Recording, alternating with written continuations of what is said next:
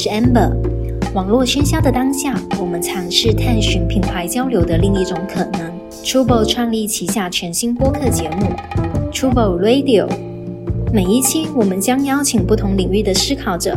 与我们一起探讨户外文化、城市生活、艺术创意系列主题。作为首期，我们集合了四位 Trouble 成员，大家各自分享了自己的成长故事和对户外文化的思考。欢迎大家收听。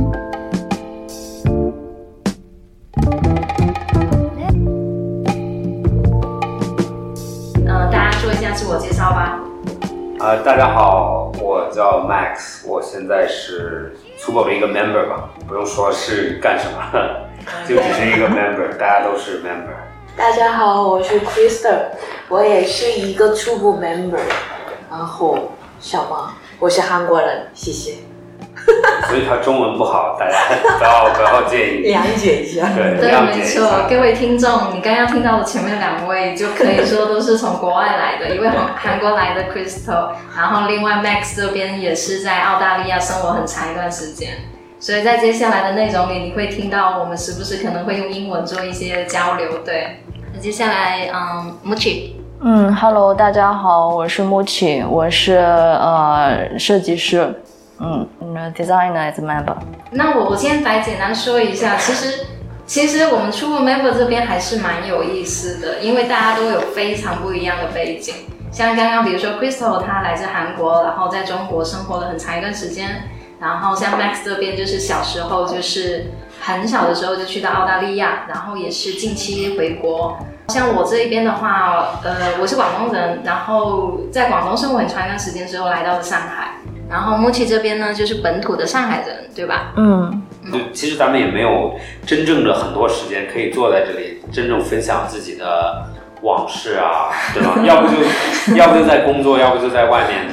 喝酒吃饭什么的，就就我感觉这个可以讨论一下，可以。就是我是我是中国人，我在中国生的，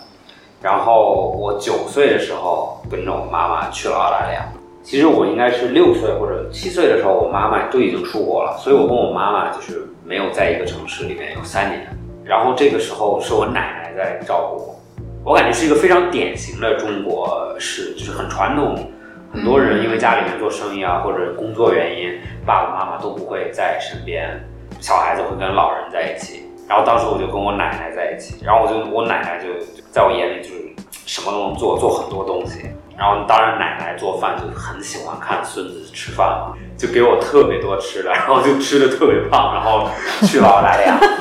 然后到澳大利亚就九岁的时候，那时候刚刚上三年级，英语都不会讲。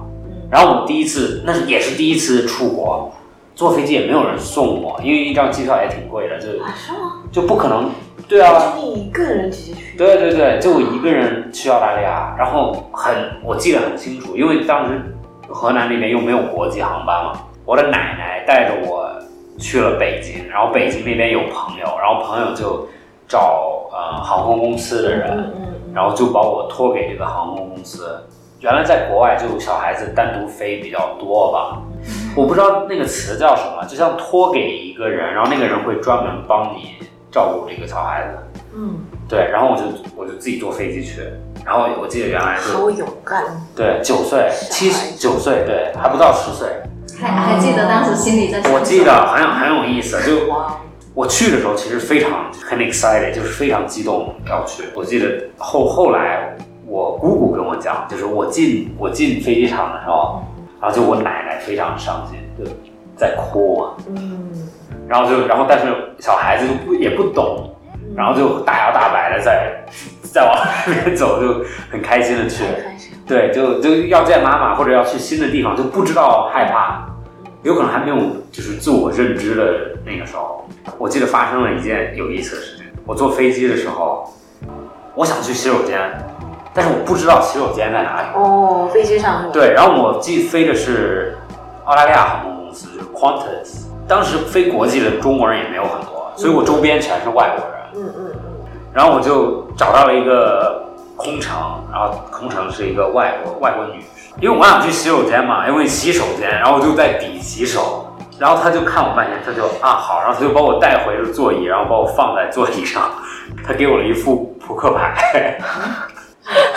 就是 playing cards。哦，我就摇头，然后他就有可能知道啊理解错了，然后他就到后面经济舱那边。对，因为那次飞的是商务舱，因为我妈妈怕我被 坏人带走，所以就飞好一点。他从后面叫了一个会说中文的乘务员，然后问我什么事，然后我说哦，我想去洗手间。那时候都已经过了很久了，就已经很长时间。然后就说我现在就要去洗手间，然后他就啊带我去洗手间，然后我就去洗手间。对我到了澳大利亚的时候，他们就很顺利的给我送下来，然后我就看到我妈妈，然后我就穿了，我当时是北京的冬天，然后就穿着很厚的衣服，然后到了澳大利亚，然后澳大利亚是反季节的，对对对然后就非常热，然后我就记得非常非常热，然后我有一个小气球，然后是那个迪士尼的那个鸟，这就是我对澳大利亚的第一个印象，就特别热，然后特别干，就是十岁在澳大利亚一直待到二十五岁，然后就二十五、二十六，然后就回了中国。好了，刚刚听到了一些平时喝酒没有听到的一些背景故事。那接下来 Crystal 这边呢？对，啊，我刚毕业之后就开始工作在一联啊集团嘛，啊。然后一联集团的中国的呃生意特别好，啊。然后两年以后就让公司过来这里中国就这样。哦。那时候我也一点都不会说中文，嗯。那你们是就是最早的团队来了吗？在广州没有团队，啊，那你们就是第一批对去了。对，当当时公司让你来中国的时候，你有有有犹豫吗？那时候我面谈的时候啊也是，你想去中国吗？这样，他们我我的领导问我就，我没有不想去，就还好吧，就这样我 变成了我是我 volunteer，no, never said that，but 就这样，不说不，就是说就是就是啊，然后 yes 是吧？第第一天来中国的就是出差的，一个一个一周出差的，啊，然后就变成了我的日程，取消了回回回国的 飞机票。就这哇样这么狠啊！嗯嗯嗯，那就没有带很多东西啊。没有啊。哇，这个好哦，然后好像哦，三周三周以后就回国，然后整个东西要拿。哦，要回来回去再拿。对对，那时候我也太年轻，二十五、二十六岁吧。木曲来聊一下吧。木曲之前在英国待过一段时间，对吧？在英国待过三年，主要是一年读硕士，还有一还有两年是在那边，就是可以有工作机会这样子。那当时去英国第一年有没有有有思乡吗？呃，完全没有，就 就我很喜欢在那边。其实，就我回来的时候，对那边还就是还是挺想再回去，但是也也不是说一定要固定也一定要生活在哪里特别。喜欢的地方是什么？主要还是艺术氛围比较好。在伦敦是吧？嗯，对，我我我好奇问一下，那你什么时候你会发现开始有自己的风格？呃，我自己的其实没什么风格，但是有可能偏向欧美多一点。嗯，因为有可能就是在呃英国那边念的书，然后加上喜欢的音乐也是偏英伦的。所以，比如说国内外有你比较喜欢的设计师或者艺术家吗？嗯，我我很喜欢的乐队是 Radiohead，然后他们的专辑封面我都很喜欢，就是那个艺术家我也很喜欢。对他谈到这点，就是我觉得外国他们就或者也不一定吧，就外国国内现在至少做的很好的那些乐队啊或者艺人们，他们对就是所有的艺术表态都很注重。可以看很早期的很多封面，国外、国外、国内、国外都是就是一个很就是普通的或者通用的一种风格。然后现在慢慢慢慢，你可以看到一直做很久了，他们的专辑封面和他的音乐或者怎么样，就能非常好的结合在一起。来，host 问你一些问题，好的，欢迎欢迎提问。那你讲一下，我就像我刚刚讲过我的故事，我感觉这一件事情在我的人生里面就给我了一个是一个里程碑是吗？对，但是它不光是里程，它是一种就是从这个点开始扩散。就世界在向你面前展开的那种。对，就是就像第一次去了澳大利亚，你就会发现，就啊，为什么有些地方是冬天，但是有些地方是夏天？好像世界对我来说就又重新陌生了。就因为好像八九岁的时候，你稍微有一点理解，就是世界是什么样，从那个点开始，别的东西开始了，我觉得相比你这个，我好像暂时还没有那个点。还没有发生那个点，是吧？还没发生。但是但是就是我呃，因为我是广东人，然后在上海呃，在广州读大学，在广州工作了三年才来上海的。啊然后很多人我我来到上海，包括我在广州，很多朋友都不能理解的，就是你为什么去上海？因为本身广州也是一线城市嘛，啊很多人会说，而且你在广州那么熟悉、那么舒服了，为什么还要去一个新的城市？嗯，呃，就未必是你说的那个点，但是就是就是你你你会想要做一些别的尝试这样子，然后可能想探索一些其他不一样的吧。然后就对我来说，就是就是比如说你对外界有兴趣，想尝试一下在那里生活是怎样的，然后就来了。对，就对我来说是一个非常理所当然的事情，但是我很惊讶的发现，很多人觉得很奇怪。但是你不觉得这个点就像是大家都在问你为什么？就是因为你已经不一样了。对，确实可能相比就是呃，相比我一些其他的朋友会有有一些不一样，但是对我对我自己来说还好，不是一个多难的决定，不是一个非常难做的抉择，是一个顺其自然的抉择。你有这种就是哪一件事情，然后让你对外面特别感兴趣？我从小时候十二岁左右的时候，我很喜欢自己玩那个 clay。Making some stuff with the clay，clay 是什么？泥。泥巴，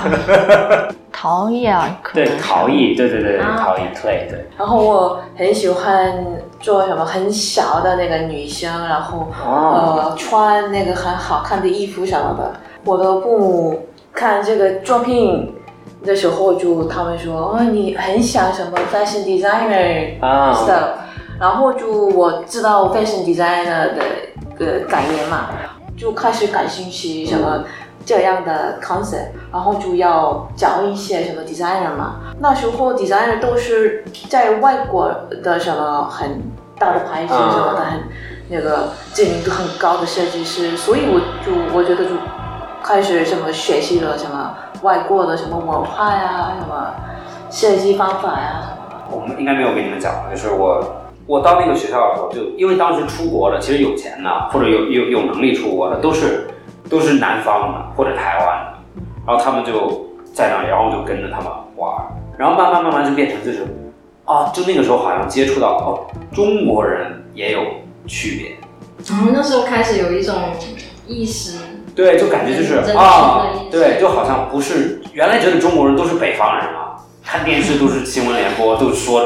北京话京腔，就都是北方人，就跟你很像。然后到那边的时候，就是台湾人和香港人，台湾人说普通话，但是调很重，然后香港人就他们下课就说广东话，天天跟他们在一起，然后就发现哦，好像中国人也有区别。有一天我回家，就那个时候就完全说话被台湾人和香港人带成他们的语气了，就就说话就变成像台湾人一样。你试一下，来没有，就就回家就回家，我说什么就是我叫妈妈，就北方人叫妈就是妈或者妈妈，然后那个时候就叫妈妈就是啊妈妈妈妈，然后我妈妈就看着我，这是广东话吗？台湾腔，妈妈就非常啊妈妈妈妈怎么会这样？然后就，然后就，然后我妈妈就，我记得非常清楚，她就看着我，然后就五秒钟没有说话，然后她就，然后她说，你现在说话怎么这样？她让你去学英文，没想到中文也改。对，怎么变成中文都变了？你你你刚刚说起这个，我想起我也有这样的一个瞬间，因为我我来自潮汕嘛，啊。然后潮汕那个地区比较传统，然后大家就都很很喜欢生小孩，就每个家庭，比如像我家有三个小孩，哦，然后在那里还算少的，啊，那里没有没有计划生育吗？就被罚钱了、啊，OK OK，对，就是被抓到就被罚钱嘛。呃，当时其实全国已经有独生子女这个概念，但是我是去上大学，我在广州上大学的时候才第一次看到独生子女。哦，对，所以而且我跟他们相处下来，会真的发现不一样。但当然不是说好坏的那种不一样，但是他们他们的视角就会跟，比如说你从小有哥哥姐姐一起打闹起来的那个人的视角会稍微有一点不一样，会确实会更加的从自我发散的那个视角。你呢，木青？我是应该是就是属于那种温室的花朵，从小被保护的很好的那种。一般会自己这么形容的，应该不是温室的花朵吧？嗯，没有，就很典型的，也是独生子女。嗯，然后我又是还呃偏向比较自我的，所以就可能更自我一点。你有那种 moment，就是可能你你在人生遇到什么事情的时候，发现哦，原来世界是这样子的，有那样的一种 moment 吗？嗯，应该有吧。又没有，要不要分享一下？有 有吧？有应该有吧？有，但是不分享，不告诉你们，你们自己，你们你们，没事，我我问，就是我刚想问，各各位听众，你们刚刚听到的木奇讲话这个量，已经是我们过去一周跟他工作以来讲话最多的一次，所以没关系，他讲话少没关系。然后其实刚刚聊到我，我觉得一个很有意思的现象，就是比如说我们父母的那一辈，他们努力的可能去打拼，然后去到城市的这样的一个呃富裕的生活。但是很有意思的现象是在于我们现在年轻的一代，其实在都市有很多比较不好的经历，或者是说在都市确实受到的压力比较大，然后他们反而想要回归户外。对，当然有一些可能就是呃走的比较小众一点，直接可能去到刚刚我们提到的在乡村去生活，然后在那里定居。当然也有一些人他可能通过比如说周末他去户外尝试一下户外露营的这样一种方式。那我们就各自来说一下，就是对你自己来说，比如说你有户外的经历吗？然后或者是说你觉得户外对于你意味着什么呢？我九我九岁去了澳大利亚，然后我九岁去的是上的是。四年级，然后我从四年，我们那个学校就是四年级是在四五六是在城市，七八是在离城市有一个多小时开车，是一个港口城市，就墨尔本旁边 Geelong 那边。就虽然那边是就是很就是它是一个 port，所以就水不会很干净啊，但是因为我们离水很近嘛，所以天气就就完全像海边一样。然后七八上完的时候，就是七八要住校了。九年级是他们的一个特殊的 program，他们叫 timber top，就是 timber 就是树的，就是木头 top 就是 timber top，然后这个 program 就是让小孩子去更远的一个，从我们那个校区开车要四五个小时的一个山，嗯嗯，然后那个山里面有我们九年级的校区，嗯，然后那个 program 很有名，是因为我们是英国那种传统的学校嘛，然后他们。最有名的是那个 Prince Charles，他当时去过 Timbertop，因为他们好像就是有 program，就因为澳大利亚还是那个叫 Commonwealth，然后他们就还是要去各种各各个国家去上一下学嘛。我们那个学校就我我运气很好去了那个学校，然后就也九年级的时候你就必须去那个学校，就是九年级必须去山里面。然后我们当时有很多同学不愿意离开城市啊，会不愿意离开爸爸妈妈，他们就没有去，然后就换学校了。然后所以就夏天早上起来跑步，从第一个学期我记得刚最短的，他们就要叫 short run 短跑和 long run，他们叫 shorty 和 long long run。short run 就可能第一个学期就比如说一一公里啊，或者一点七公里、一点四公里就很紧跑二十分钟，但是是山里面跑步，每周有好像两三次。一两次 long run，到最后一个学期，最后一个 run 就是 half marathon，好像韩国军队一样。啊，是就有点像军队，有点像军队，对对对，军队，对对对对，他他的教学方式就很有意思，就是我们所有人都必须住校，住校的时候就是因为国外的一个学期一一年是四个学期嘛，嗯，中国是两个，国外是四个，嗯，然后就每个学期是两个月，去的时候就要带着所有的衣服啊，所有的书啊，所有东西，然后去。然后就住在一个一个像房子一样的东西，然后但是我们叫 unit，然后这个 unit 就是你这一个这个学年的同事或者同同学，十四个人，十四个人一个 unit。unit 很简陋，就进去像一个 shed 一样，只是一个简单的房子，里面没有没有暖气，只有灯。我们这个整个学校没有 internet，不能有手机，不能有任何电子产品，因为当时还没有 iPhone 啊什么，然后我们就用就是。手机不可以有，然后电脑晚上要锁起来。比如说想给爸爸妈妈沟通，写信，没有 email，没有 letter 是吗？letter，然后又吃东西，小孩子嘛，就那时候吃很多，就每天都在吃自己的零食。写的最多的信都是给妈妈说，赶快给我寄零食，我 这个没了，那个没了，我要这个洗发水没了，我那个没了，就在一种这种环境生活，我们的生活规律和别人也都不一样。周一是星期六，周二是星期天，周三是星期一。因为我们这样的是因为我们要，我们每一周或者每两周都有一个 hike，然后就我们要背就是所有的从吃的、喝的到用的 tent、sleeping bag 就是睡袋啊都要背，然后我们的 pack 当时就二十多公斤、三十公斤左右吧，就很正常。然后我们就去附近的山，他们老师给你画这个 route，然后老师带着你。那个时候就比如说四五个人、五六个人在一起，就是所有人用的东西，就是大家分配背嘛。比如说你背 tent 的罩，我背里面的芯儿，呃，你背那个棍子，你背一些吃的，像一个小团队，能把这个东西带到那边，然后然后饭啊什么都要自己做。你们小朋友们就几个对啊。一起，对啊，是啊还，就记得当时做的什么吗？就就各种那种，你知道，就是那种就是素食，你知道，就就那种就是 package food，哦，就比如说干的嗯 pasta，、嗯嗯嗯干的所有东西，然后我们到那里你就说哦，你可以买一些 sausage，它也有 pancake mix，就是 pan、做 pancake 的那个粉，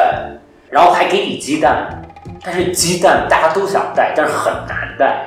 然后，但是我们就当时就是有那个杯子，就是那个专门登山的牌子，我们会牺牲一个人的杯子，每个人有三个杯子，三升水，我们把他的杯子里面就放满鸡蛋，然后鸡蛋放在水里面是不会破的，嗯，只要你把水放满。生的鸡蛋，生的鸡蛋，对。哦，然后所以如果有鸡蛋的话，到那里就比如说可以煮一个呃泡面啊，带个蛋，就是泡面带蛋是米其林了，比较最高级的吃的。但是那个时候就很多很多 like energy，你知道吗？嗯嗯就很很容易就做一些很傻的事情。我们就带那种咱们现在很喜欢那种像 Snow Peak 那种 gear，、嗯嗯就就那个时候我所有的 gear 我都用过。哦，但我就很向往 Snow Peak 那种椅子啊，或者重的东西，因为我们当时就是没有椅子，就到那里就是坐地上。但是你的 cooking 啊，就是做饭的都是像 Snow Peak 那种东西一样。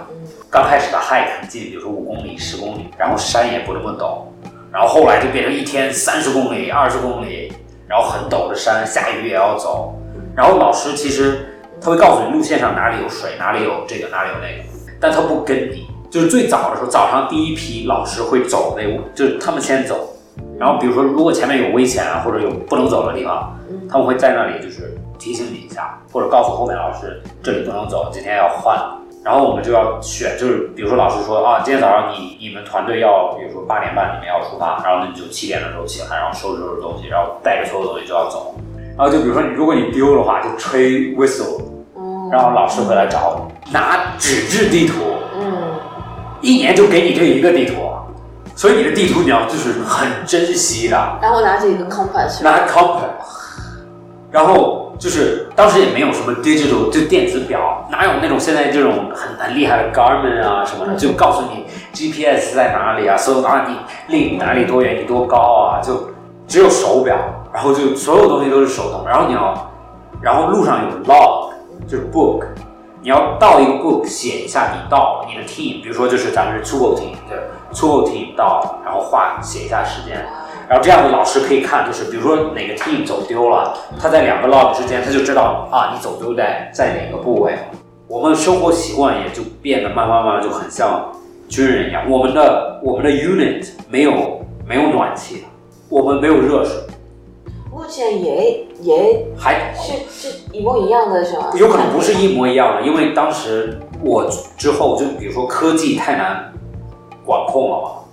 你只要有一个 WiFi pod，你就有 Internet，然后就就很难管。我不知道啊，有可能现在他们还是跟我很接近我那样吧，应该应该保留了很多。哦对，然后我们还有一个很有意思的东西，就是因为男生女生都在，也有女生在的，我不知道女生怎么过的，但是男生女生都在。然后他们因为 teenager 你知道十五岁、十六岁、十四相岁比怎么样？啊，女生和男生的相比？一半一半。他们担心，就比如说发生一些事情，男生女生啊，对吧？就大家那时候都那样。什么事情？不，这里就不说了。然后就有一个规矩 rule，有一个 rule，这他们叫 one one meter rule，你必须离异性一米。哇哦，就比如说你不可以 hold hand，你不可以站太近，你站太近老师看到就就罚你。然后你知道怎么罚你吗？住帐篷，就是别人回房间睡觉，你在外面背着帐篷去睡，然后你的帐篷还不可以留在那里，第二天早上要 pack 你的帐篷，然后 pack 完还要拿走，然后晚上的时候回来还要扎帐篷。我们当时就有很多同学，之前不是这个学校的，就因为这一年来这个学校。所以大家还是喜欢这种。就因为很 special 嘛。就比如说我去过了，相信我，我会让我的小孩子去的。我受过这个罪，你也要受这个罪，就不可能我受了你不受了。那你觉得，就是比如说这么多户外的体验，有让你感觉不一样吗？或者是说有让你有啊对你有比较深的影响吗？有啊，就你会真的很，就是你知道在那个年龄的时候，之前在城市啊什么，其实你就觉得就是好像或者咱们在城市里面，咱们就觉得自己其实什么都不怕，所有东西都有解决方式。嗯，但是在野外的时候，就是你很依赖你的体，因为你不可能把所有东西背走，你也不可能不跟任何人打交道去做做一件事情，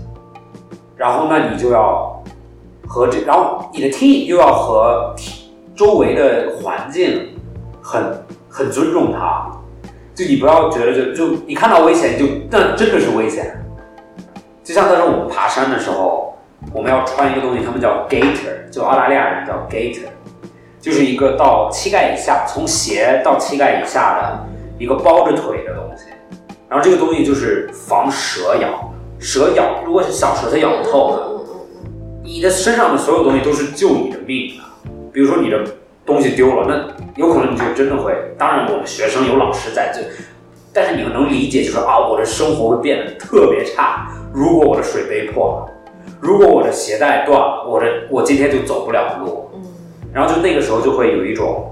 很尊重你的东西，你不会觉得这个东西就是啊我不想要我就丢掉。就像我们就刚刚讲，就是一个鸡蛋对我们来说，就是那个时候就对那个鸡蛋的关爱就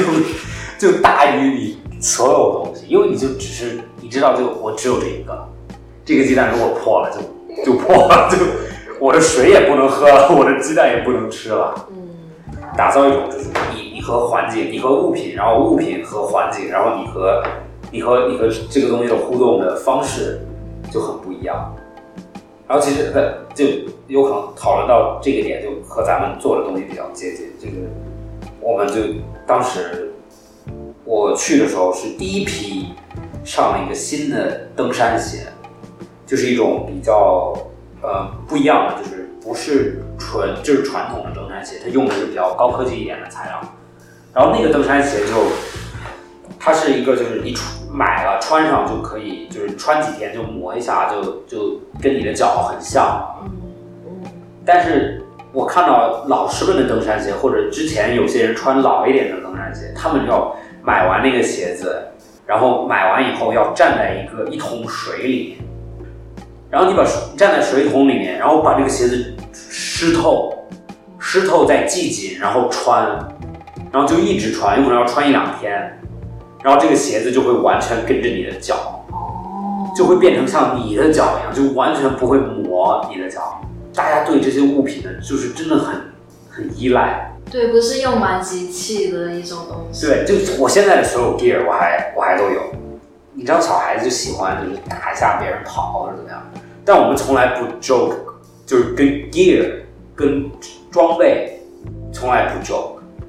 就是因为大家对很像一个军人的文化，比如说你不随便拿你的武器、枪器什么开玩笑这种，对对对很，像那种军人的文化。对。那你觉得为什么现在大家，或者说特别是年轻人，会突然呃，也不是说突然之间吧，就越来越多年轻人会对户外感兴趣？我的看法就是，就生活变得很容易，人们的痛点或者人们的烦恼都是一些精神上的和物质无关的东西，大家就不会饿着，不会冻着，有可能会想创造一些，因为人都要有烦恼，有可能你创造一些别的烦恼，生活中就会更满足自己的现状，就也不是满足现状，就会更看得开一点啊。有可能我没有，比如说就是啊，我今天在网上没有抢到那双鞋，就就算了，因为我比因为那双鞋子对你来说真的好像不是很重要，但是有可能你的 experience 就体验更重要，也有可能就是大家就从小也没有去过户外，然后到户外都是一些很很炫的。当然有可能就是比如说去户外发个朋友圈，大家都会赞很多，能积很多赞。我的想法跟你完全相反，我觉得不是因为生活越来越容易，我觉得是因为生活越来越难。啊，OK，对，我我感觉，当当然，不过跟你一样的，我觉得是精精神层面的生活越来越难了。嗯，对，一个比如说你可能工作的压力，然后或者是说你你在这个城市一切没有那么顺遂的时候，然后当你积压，然后特别是今年疫情这个这个特非常特殊的情况，然后大家会非常非常需要一个出口。然后这个出口的话，那你体现在体现在外在的形式上，最直接的就是你你去到另外一个地方，你去到另外一个地方，好像是说你已经走到了这个出口的感觉，嗯然后你可以去发现你的这些呃情绪，或者是说压力，或者是说在那里找到你想要的答案。当然不一定是真的可以，但是我觉得大家会难免有这样一个幻想。你们几个被隔离过吗？隔离过没有？你你们都没有？我没有就我被隔离过。哇，当时就就你隔离的时候，你就觉得就是你看着一棵树，你就窗户外面能看到树，你就看着树，你就觉得哇。然后就觉得在屋里面待着就完全就不是你应该在的地方。就我的酒店已经，我隔离的酒店已经很不错了，然后吃的也蛮不错的，但你就会觉得就是晒会儿太阳，幸福的事情。就你跟有一个东西有一个互动，人人以外的，就是当然跟人没有办法互动了，但是你就跟太阳啊、跟天气啊有一种就被风吹到的感觉。出来的时候都有点想哭，就是因为出来的时候第一天就是因为看到人了，就是这么多天没有看到人。然后另外一点就是出来的时候有一点风，然后就吹到皮肤上，然后就会觉得啊，就是啊，这才是就是你和真实的世界接触的对，对对，就是非常需要。对，就原来都在屏幕里面，也看很多电影，看很多节目，但是就完全没有感觉。Crystal 这边有吗？就跟户外有什么比较印象深刻的经历？小时候我的爸爸很喜欢去那个户外，或者是爬山。我已经说过吗？对对对每天早上，呃，大概五点六点就就起床，然后就爬山，每天爬山。所以我我也是跟他一起去嘛。那个生活也我对我来说已经习惯了，然后就小时候常常去我的呃奶奶。奶奶，啊，奶奶的奶奶。啊，真是的 countryside，啊，嗯嗯，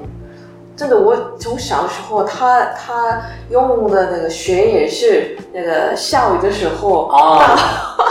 真的，我我然后是水水路什么？水路，水路，嗯嗯，也是我的呃爷爷自己做的那样的，真的 handmade 路自己开辟了一条水路，对对对对，哇这么厉害。嗯嗯很厉害。嗯，真是的 countryside 嘛，所以我我也常常去我的 grandma 的那个 home，所以就我也是从小时候已经呃很喜欢了这这样的环境，然后就到那个首尔生活，到那个上海生活，也是我也很想的，从小时候的那那样子很不知道 peaceful，、嗯然后空气也很好，然后 slow life。你还会去吗？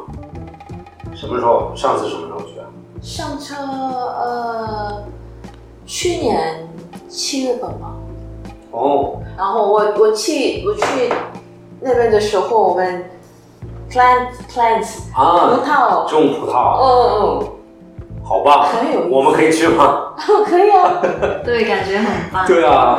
好，那就定下了我们下一次团建的目的地，可以啊，去 Crystal 奶奶的家家乡。嗯摘葡萄。摘葡萄吃，对，我从小说不喜欢去那个地方，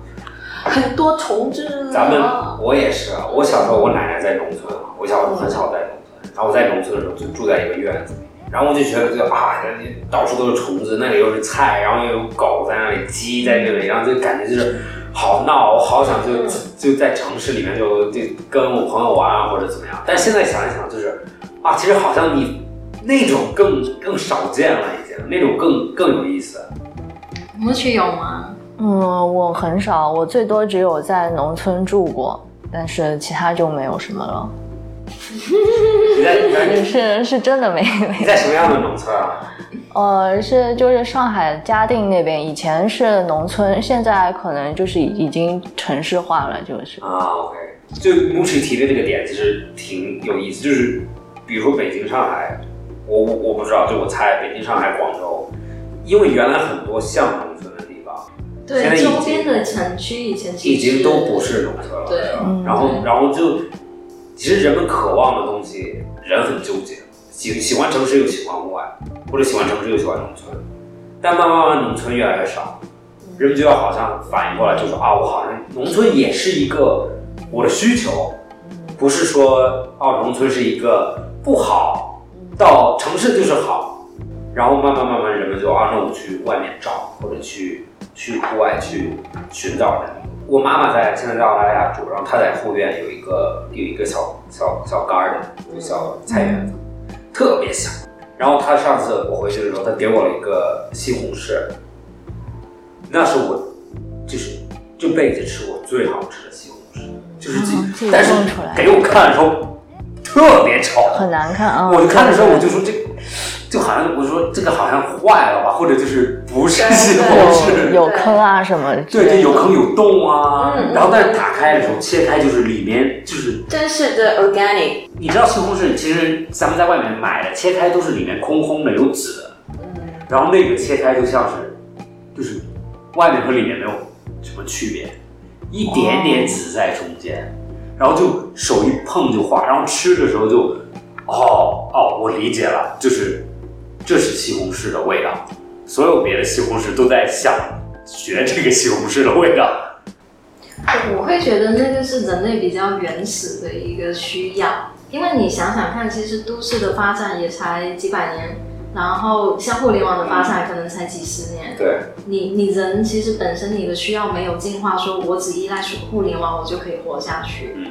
对你精神上，你或者说你内心的需要，还是要需要去跟大自然去接触。其实对这点我很赞同。咱们为什么做播客，其实也是因为原来就看视频或者看电视就满足不了你想要的那种亲密感。看电视应该是最不亲密的东西，因为它是跟无数个人在说话，他也知道他在跟无数个人说话。然后呢，那比如说那好视频，比如说有些人录一个 vlog 或者怎么样，就更接近像一对一或者一对几个。但是很多做播客的人就他们讲的就是，他们更像是咱们就四个人坐在一个房间，在说跟对方说话，只是你有一个小窗口可以可以听到他们在说什么。嗯，对的，对对，很像一个朋友在你身边说话这样子吧。对对对对对，有可能就你你你对有些东西有看法，也想讲，但是不讲其实也没问题，因为这几个人里面一定有人说的跟你比较接近。我说一个我户外的经历吧。啊好啊对，我我是我是在广州的时候，在广州的时候，我有去，当时香港有一个比较著名的徒步的路线，叫做麦号里径还是麦里号径。嗯对，然后当时我跟朋友就是国庆的时候，我们去那边徒步。然后当时我们其实做的准备也不是很充足，但是去到那里，但但就是尽量去走了。然后有在海边，呃，有在海边，然后露营，就露了一晚上。然后我我我我我发现我当时的心情是比较纠结的，一方面就是我很很享受徒步的过程，就虽然有点累，但很享受，而且在海边的时候就很开心。然后我记得那天晚上就是在露营的时候，是我人生第一次露营。嗯，然后当时那个海浪的声音很大，拍拍着岸边那个声音很大，然后你就会感觉好像随时那个海浪要冲起来把你给淹了。嗯嗯嗯，对，对。那个就是让你既害怕，但是又让你既觉得很兴奋。对对对，我我我在那一次，我我说有一个矛盾的心情是在于，一方面我很享受这些户外的东西，然后你会觉得，哎，好像是平时生活的一个窗口，但是另外一方面，我发现我一路上想的就是想的是一些都市里面的事情，就我头脑里面时不时会想，可能我我上次在都市里面发生的一些事情，然后我该怎么做，或者说未来我要怎么做。所以，所以这两种就是会，这两种矛盾会汇集在我心里。我没有说真的充分享受户外，就什么都不想，就在那里。但是我又没有完全摆脱都市的那种思绪。对，所以，我我觉得这个也可也也可能是很多人就是体验户外的时候会有的一个心情。那你觉得这是好还是不好？我觉得是一个好事吧。对，我觉得会是一个好事。我觉得好像这样比较像说你，嗯，因为毕竟每个人都是不一样的嘛，每个人都是不一样的，没没有说你到了一个场所你就必须丢弃你过往嗯在另外一个场所的那些思绪，没有要求说你要这样子。我这这点很对，说的很到位，就是咱们作为就是都是城市长大的，或者都在城市里生活，不一定就是到了户外你就真的要丢弃你就要丢弃完全之前的东西，你其实是带着那个东西去享受它，或者反过来也可以，但是就是这个东西是一定有一个融合点。对对，一定会有一个融合。对，人本质上也是复杂的生物嘛。你你你说那个海浪声，就是声音很大。等你真的静下来的时候，或者真的城市没有人的时候，你会发现一个城市能多么静。我记得疫情的时候，疫情期间，在国外澳大利亚里面，他们就发照片，就是城市里面好多洞，就好像人走开了，人不出来了。城市空的好多是吗？动物，对，然后就好多动物又回到了城市，啊，就像有鹿啊，有羊啊，就嗯，就就有有有袋鼠啊什么，袋鼠本来就到处都是，但是他们就就慢慢慢慢越往越来越往城市，越来越往城市里面去走。这个很有意思，